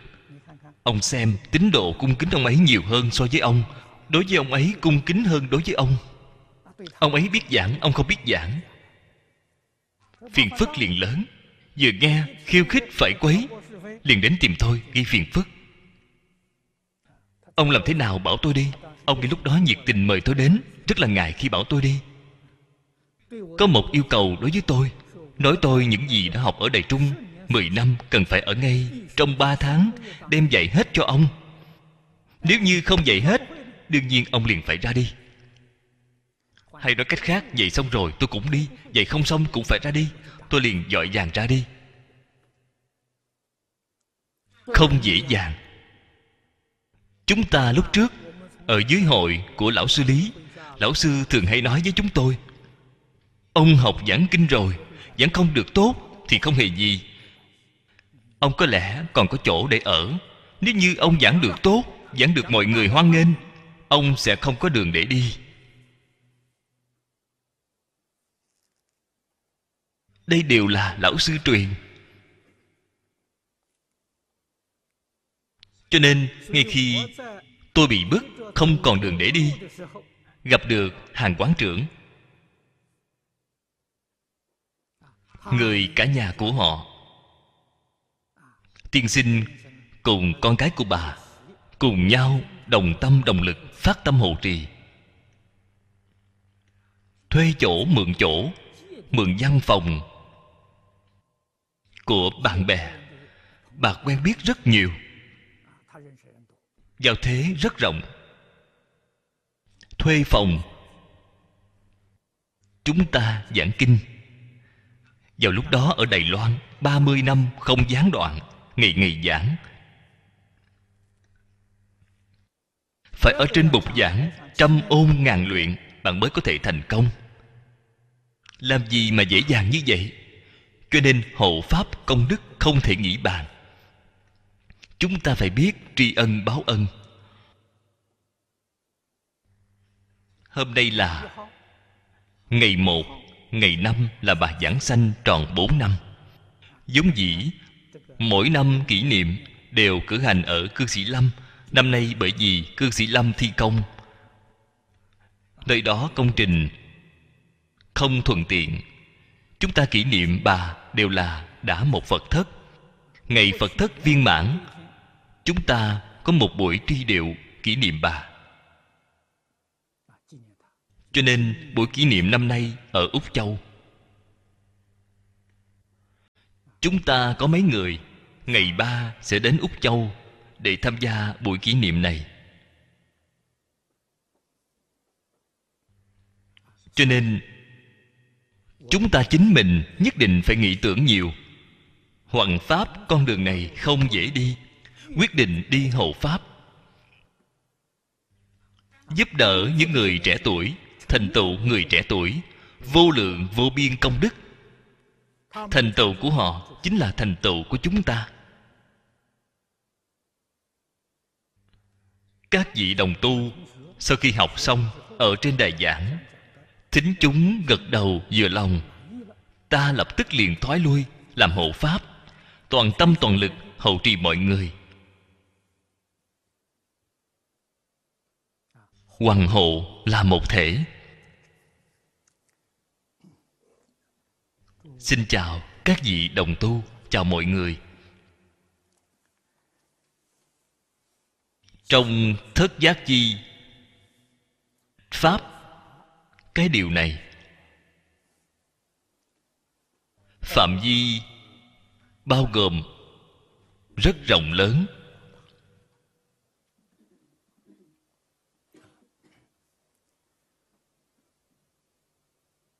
Không luận ở thế gian pháp hoặc là ở xuất thế gian pháp, chúng ta ở ngay trong một đời.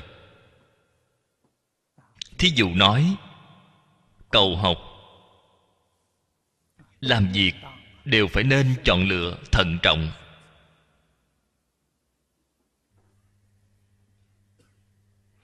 Đọc sách trong trường học có nhiều khoa hệ như vậy. Trong xã hội có nhiều nghề nghiệp như vậy. Đều phải có trí tuệ chọn lựa.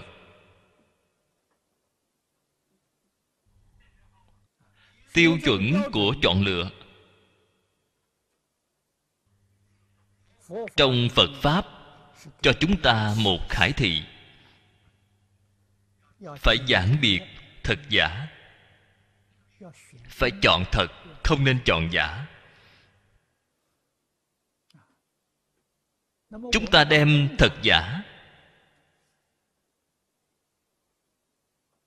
đổi một tên gọi. Chúng ta phải nên chọn thiện, không nên chọn ác. Chúng ta phải nên chọn lấy có lợi ích chúng sanh, có lợi ích cho xã hội. Quyết không chọn lựa tổn hại chúng sanh, tổn hại xã hội. Chọn lựa như vậy mới chân thật có thể đạt đến đoạn ác tu thiện, tích công bồi đức. Từ ngay trong sinh hoạt, làm việc của chúng ta, cho đến đối nhân xử thế tiếp vật, phải khéo chọn lựa. Người thường nói phải biết nắm lấy cơ hội. Ở trong Phật Pháp gọi là duyên. Phải có thể nắm lấy duyên. Cơ duyên thù thắng rất không dễ gì gặp được. Cơ duyên hiện tiền, nếu bạn không thể nắm lấy, trong khoảng sát na liền tiêu mất. Vì sao muốn hy vọng cái duyên này xuất hiện? Vậy thì không phải là một việc dễ dàng. Cho nên cơ hội nhất định phải nắm lấy, quyết không thể xem thường để nó mất đi.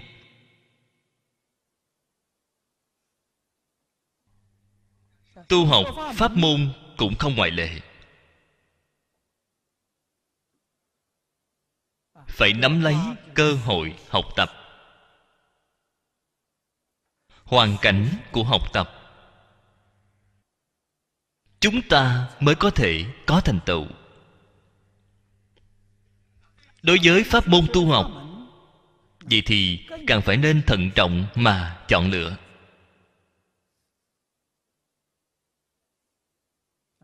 Ngay trong một đời chuyên công một bộ kinh, làm chuyên gia, không nên làm thông gia. Sau khi chuyên đến một trình độ nào đó, đích thực họ liền thông. Người xưa thường nói một kinh thông tất cả kinh thông. Sau khi tất cả kinh thông rồi, vẫn là làm chuyên gia, không làm thông gia. Đó là gì vậy? Đó là đại từ đại bi, cho hậu học làm tấm gương. Không nên để hậu học xem thấy bạn mọi thứ đều thông, mọi thứ đều giảng. Tại vì sao muốn tôi giảng một thứ? Liền sanh ra hoài nghi. Cho nên vì người sau làm tấm gương, đó gọi là đại từ đại bi. Cái thí dụ này chúng ta ở trong 53 tham của Kinh Hoa Nghiêm xem thấy. 53 tham bất cứ vị thiện trí thức nào, thực tế mà nói họ đều thông. Thiện tài đồng tử hà tất phải đi tham phỏng 53 vị thiện trí thức? Một người là đủ rồi. Các vị thiện trí thức khác, những bản lĩnh đó họ đều biết. Tại vì sao họ không nói tôi chỉ giảng cho anh một môn, ngoài ra các môn khác anh đi tìm người đó? Vì sao vậy? Mỗi thị hiện chuyên gia, không làm thông gia. Dụng ý chính ngay chỗ này. Đó đều là pháp thân đại sĩ, đều là cổ Phật tái lai. Làm gì có lý nào mà không thông? Thế xuất thế gian pháp thảy đều thông đạt. Bạn xem, họ thể hiện chỉ một môn. Ngoài ra tôi không bằng một người nào đó. Những lời nói này ý nghĩa chân thật ở chỗ nào? Chúng ta phải có thể thể hội được, chúng ta mới có thể chân thật học được cái cần học. Cho nên nghĩ tưởng của người đều là vì lợi ích chúng sanh, lợi ích hậu học. Quyết không dành thuận tiện cho mình. Học trò của chính mình muốn cái gì thì ta liền dạy cho họ cái đó. Ta hà tất bảo họ đến nơi khác để tham học. Dùng ý của họ rốt cuộc ở chỗ nào? Chúng ta nhất định phải hiểu được. Trừ phi trong việc bất đắc dĩ, ngay trong đồng tu chúng ta phát tâm học các pháp môn khác, chân thật tìm không ra người dạy, đây gọi là bức bách không còn cách nào.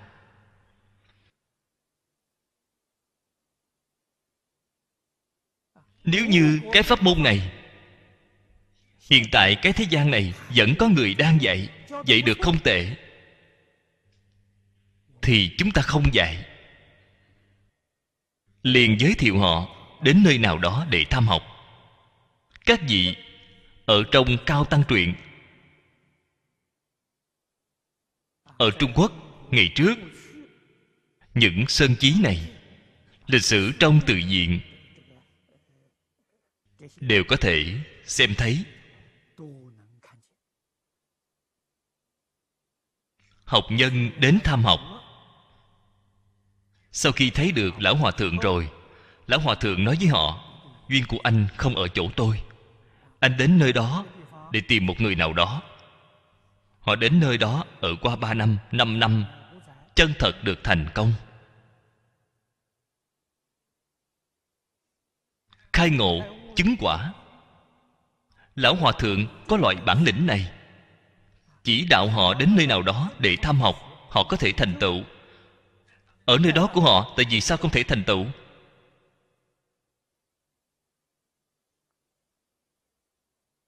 Ở trong đây có rất nhiều ám thị,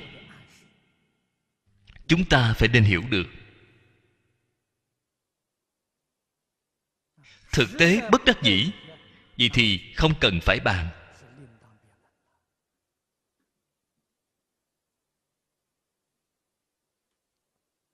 Gần đây, Chùa Cực Lạc Tân Thành,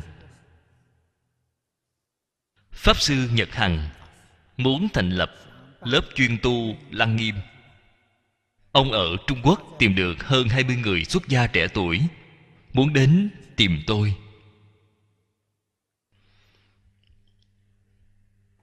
Cư sĩ Lý hôm trước đến nói với tôi, cư sĩ Lý Hồng Ân, tôi giới thiệu với ông, Lão Hòa Thượng Minh Sơn muốn đến nơi đây giảng Kinh Lăng Nghiêm,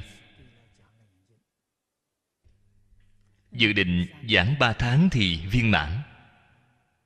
Các vị mở lớp Lăng Nghiêm, vậy thì mời ông thật quá tốt. Nếu ông không thể đi đến Chùa Cực Lạc Tân Thành, các vị 20 mấy người đến bên đây để học, đến bên đây ở 3 tháng, cố gắng để học bộ kinh này.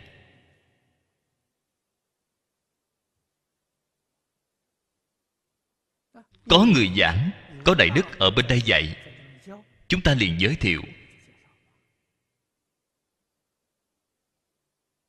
Thực tế không có người nào mà nói ta bị bức bách, không còn cách nào, đành phải giúp họ mở lớp Lăng Nghiêm.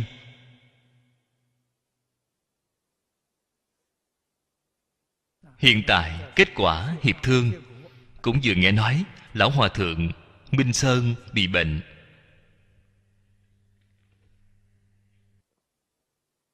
ngày tháng đến Singapore. Không biết ngày tháng có phải kéo lùi về sau hay không.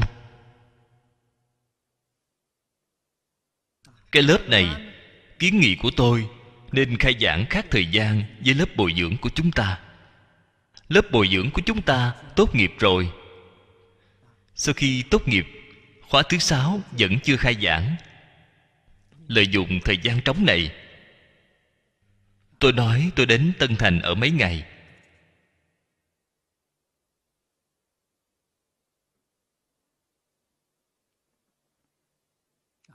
trạch pháp rất là rộng lớn.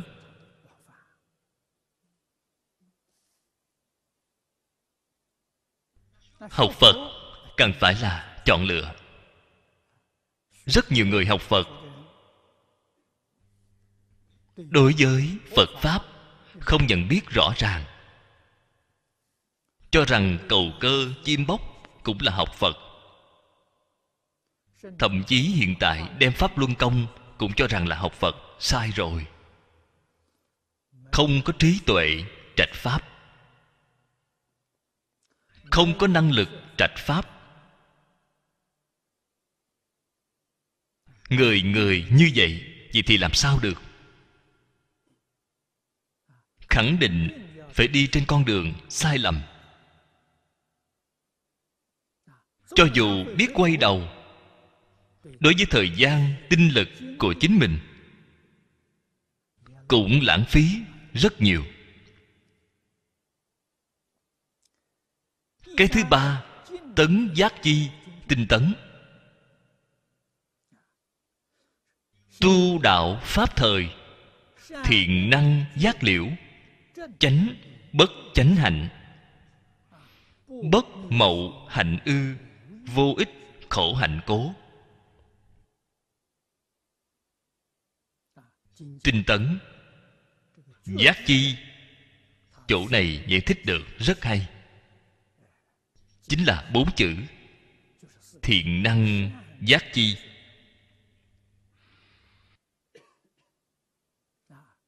Ý nghĩa của giác chi, chi là chi phần, là nói phía sau 7 điều. Trọng điểm là ở giác.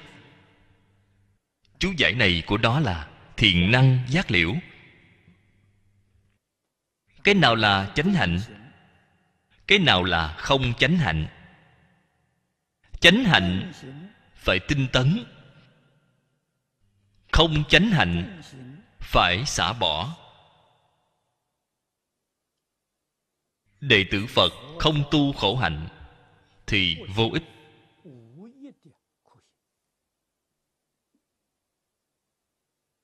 Cái khổ hạnh này không có giúp đỡ chân thật đối với đạo nghiệp của chúng ta. Cho nên Phật không dạy chúng ta tu.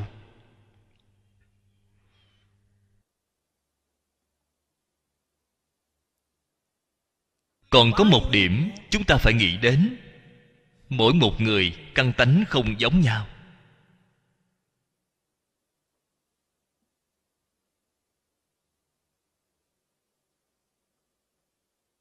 Do đó, phương pháp của họ không thấy được thích hợp với ta. Phương pháp tu học của ta cũng không chắc gì thích hợp với họ. Ta tu quán cơ không dễ dàng. Không chỉ quán cơ không dễ dàng, chúng ta chính mình hiểu rõ chính mình cũng sẽ tương đối khó khăn. Nhận thức chính mình, nhận thức căn tánh của chính mình.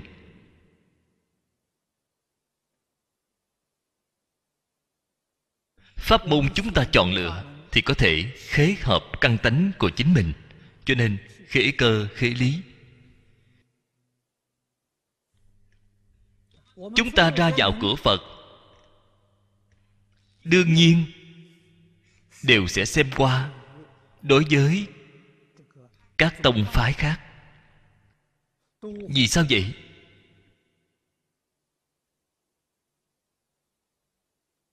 Cầu một bước thấu hiểu sơ bộ, sau đó lại từ chỗ này mà đi chọn lựa. Chọn lựa cũng chưa chắc thích hợp.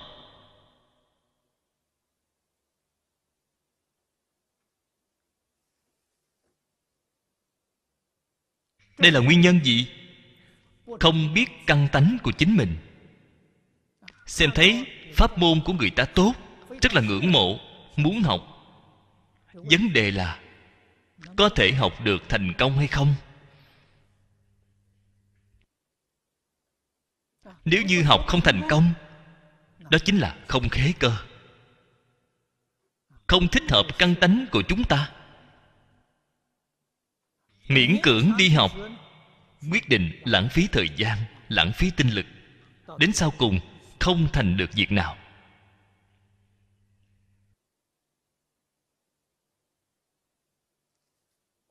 Trong Phật Pháp nói thành tựu, mức độ thấp nhất là phải thoát khỏi sáu cõi. Không có năng lực siêu diệt tam giới sáu cõi luân hồi, không xem thành tựu.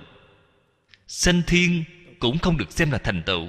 Thiên phước hưởng hết vẫn phải đọa lạc.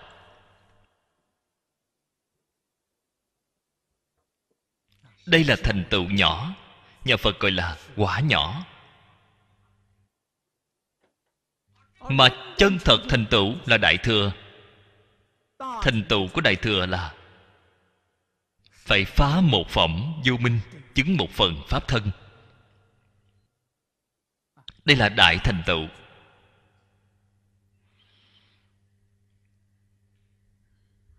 Khi tôi mới học Phật, bởi vì trước khi chưa học Phật ưa thích đọc sách,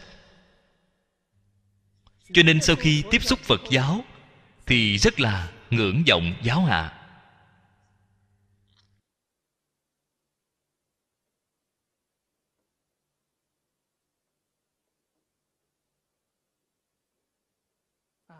Ở giáo hạ, ban đầu tiên sinh Phương Đông Mỹ đã từng trong lúc dạy học giới thiệu qua cho tôi.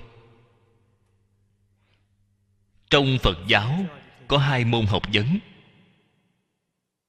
là thế gian rất hy hữu. Một cái là tánh tông của Phật giáo.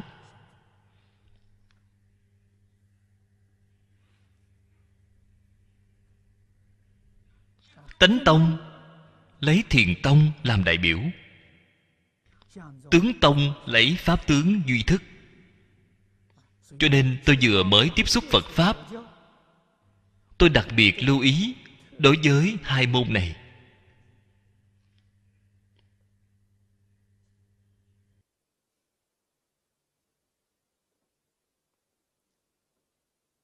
Về sau tôi từ bỏ đi công việc của tôi, vào lúc đó có ý đi xuất gia, chuyên công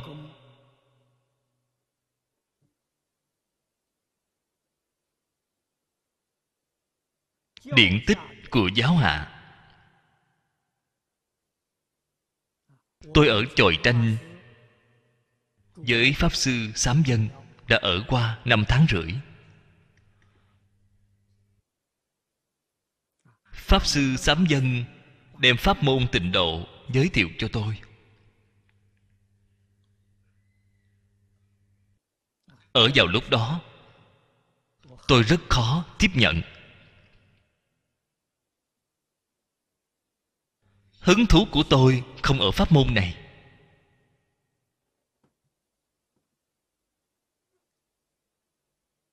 Ngài mang ra 3 quyển sách muốn tôi làm phán khoa. Di Đà Kinh sớ sao, Di Đà Kinh yếu giải, Di Đà Kinh viên trung sớ. 3 bộ kinh này sau khi tôi làm phán khoa xong, phán khoa không phải là một mình tôi, Đại sư Liên Trì, Đại sư Ngẫu Ích, Đại sư U Khê, chính là từ chú giải của các ngài đem khoa phán chỉnh lý họa thành biểu giải. Một tờ biểu giải rất là dài. Sau khi họa ra rồi tôi rất là hoan hỷ. Tôi xem thấy kết cấu chương pháp của kinh điển, tư tưởng thể hệ, sanh tâm hoan hỷ. Thế nhưng vẫn chưa có ý muốn học pháp môn này. Trong thời gian ở trên núi dài như vậy, ngài dạy tôi xem Đại sư Ấn Quang văn sao. Cái này rất có thọ dụng. Sau khi đọc qua văn sao, khái niệm đối với Tịnh Độ có sự thay đổi. Về trước thì xem thường Tịnh Độ, sau khi đọc văn sao rồi không dám xem thường. Biết được trong đây rất là khó được. Không có bài trừ đối với pháp môn này, cũng có một chút tín tâm. Thế nhưng vẫn chưa phát tâm học Tịnh Độ. Có chút tôn trọng đối với pháp môn này. Biết được không phải để dạy cho bà lão, trong đây có đại học vấn. Tôi rời khỏi Pháp Sư Sám Dân, đến thân cận lão cư sĩ Lý Bỉnh Nam ở Thư viện Từ Quang Đài Trung. Ngay trong khoảng thời gian này, chăm chỉ học tịnh độ.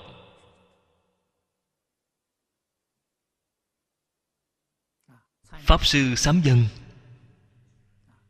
tu tịnh độ, lão cư sĩ Lý Bỉnh Nam cũng tu tịnh độ. Thế nhưng Pháp Sư Sám Dân nói không ra.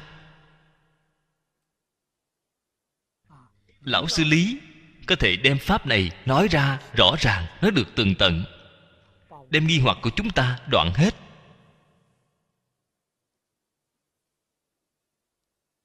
Chúng ta mới nỗ lực học tập.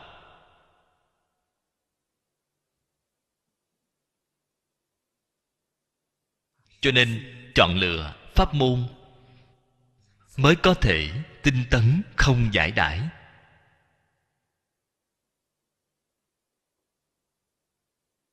Tôi cùng với các đồng tu nói, khi tôi đến Đại Trung học, không phải chuyên tu một môn. Thế nhưng điều kiện của lão sư Lý, anh một môn này học xong rồi thì mới có thể học môn thứ hai.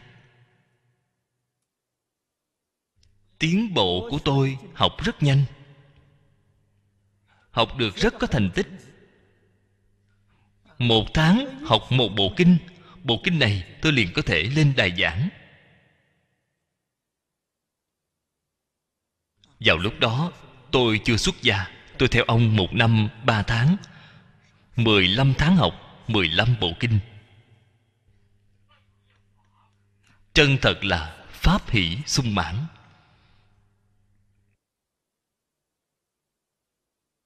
Rất có thành tựu cảm. Học được rất khổ cực, học được rất vui thích.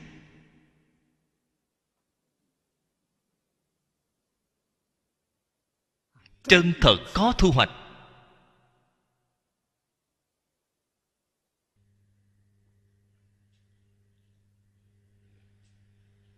Vì sao?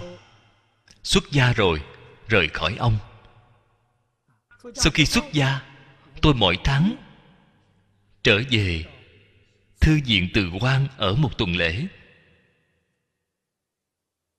Như vậy đại khái duy trì có hơn 1 năm. Tôi liền rời khỏi Từ Miếu, lại trở lại Đài Trung ở vài lâu.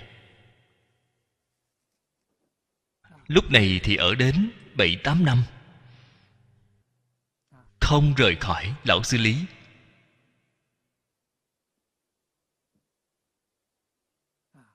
Phát hiện được không thể rời khỏi lão sư. 1 tuần lễ, 1 tháng, thời gian không đủ, liền quay trở lại. Khi trở lại, theo ông học mấy bộ kinh lớn, liền học Kinh Lăng Nghiêm. Cho nên Phật Pháp của tôi, nền tảng của Kinh giáo là Lăng Nghiêm. Lăng Nghiêm tôi cũng giảng qua không ít lần.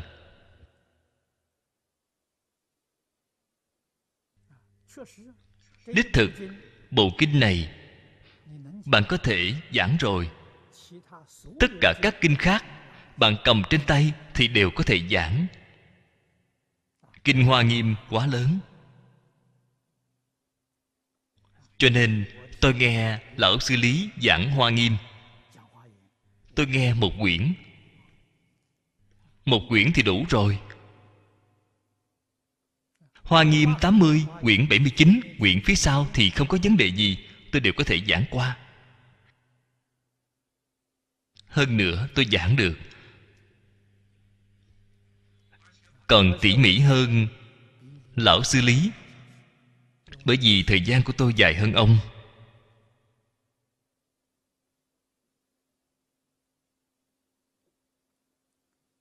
Trạch pháp, tinh tấn. Bất tu vô ích khổ hạnh. Khổ hạnh là Thích Ca Mâu Ni Phật rất là tán thán. Khổ hạnh là có thể giáng thấp dục vọng của người, gìn giữ đạo tâm bất thoái. Thế nhưng Đối với tu học của chúng ta không có lợi ích của khổ hạnh, không cần thiết.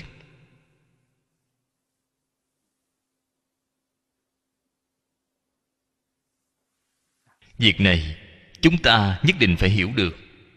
Tốt rồi, hôm nay chúng ta chỉ giảng đến đây thôi. A Di Đà Phật. A Di Đà Phật.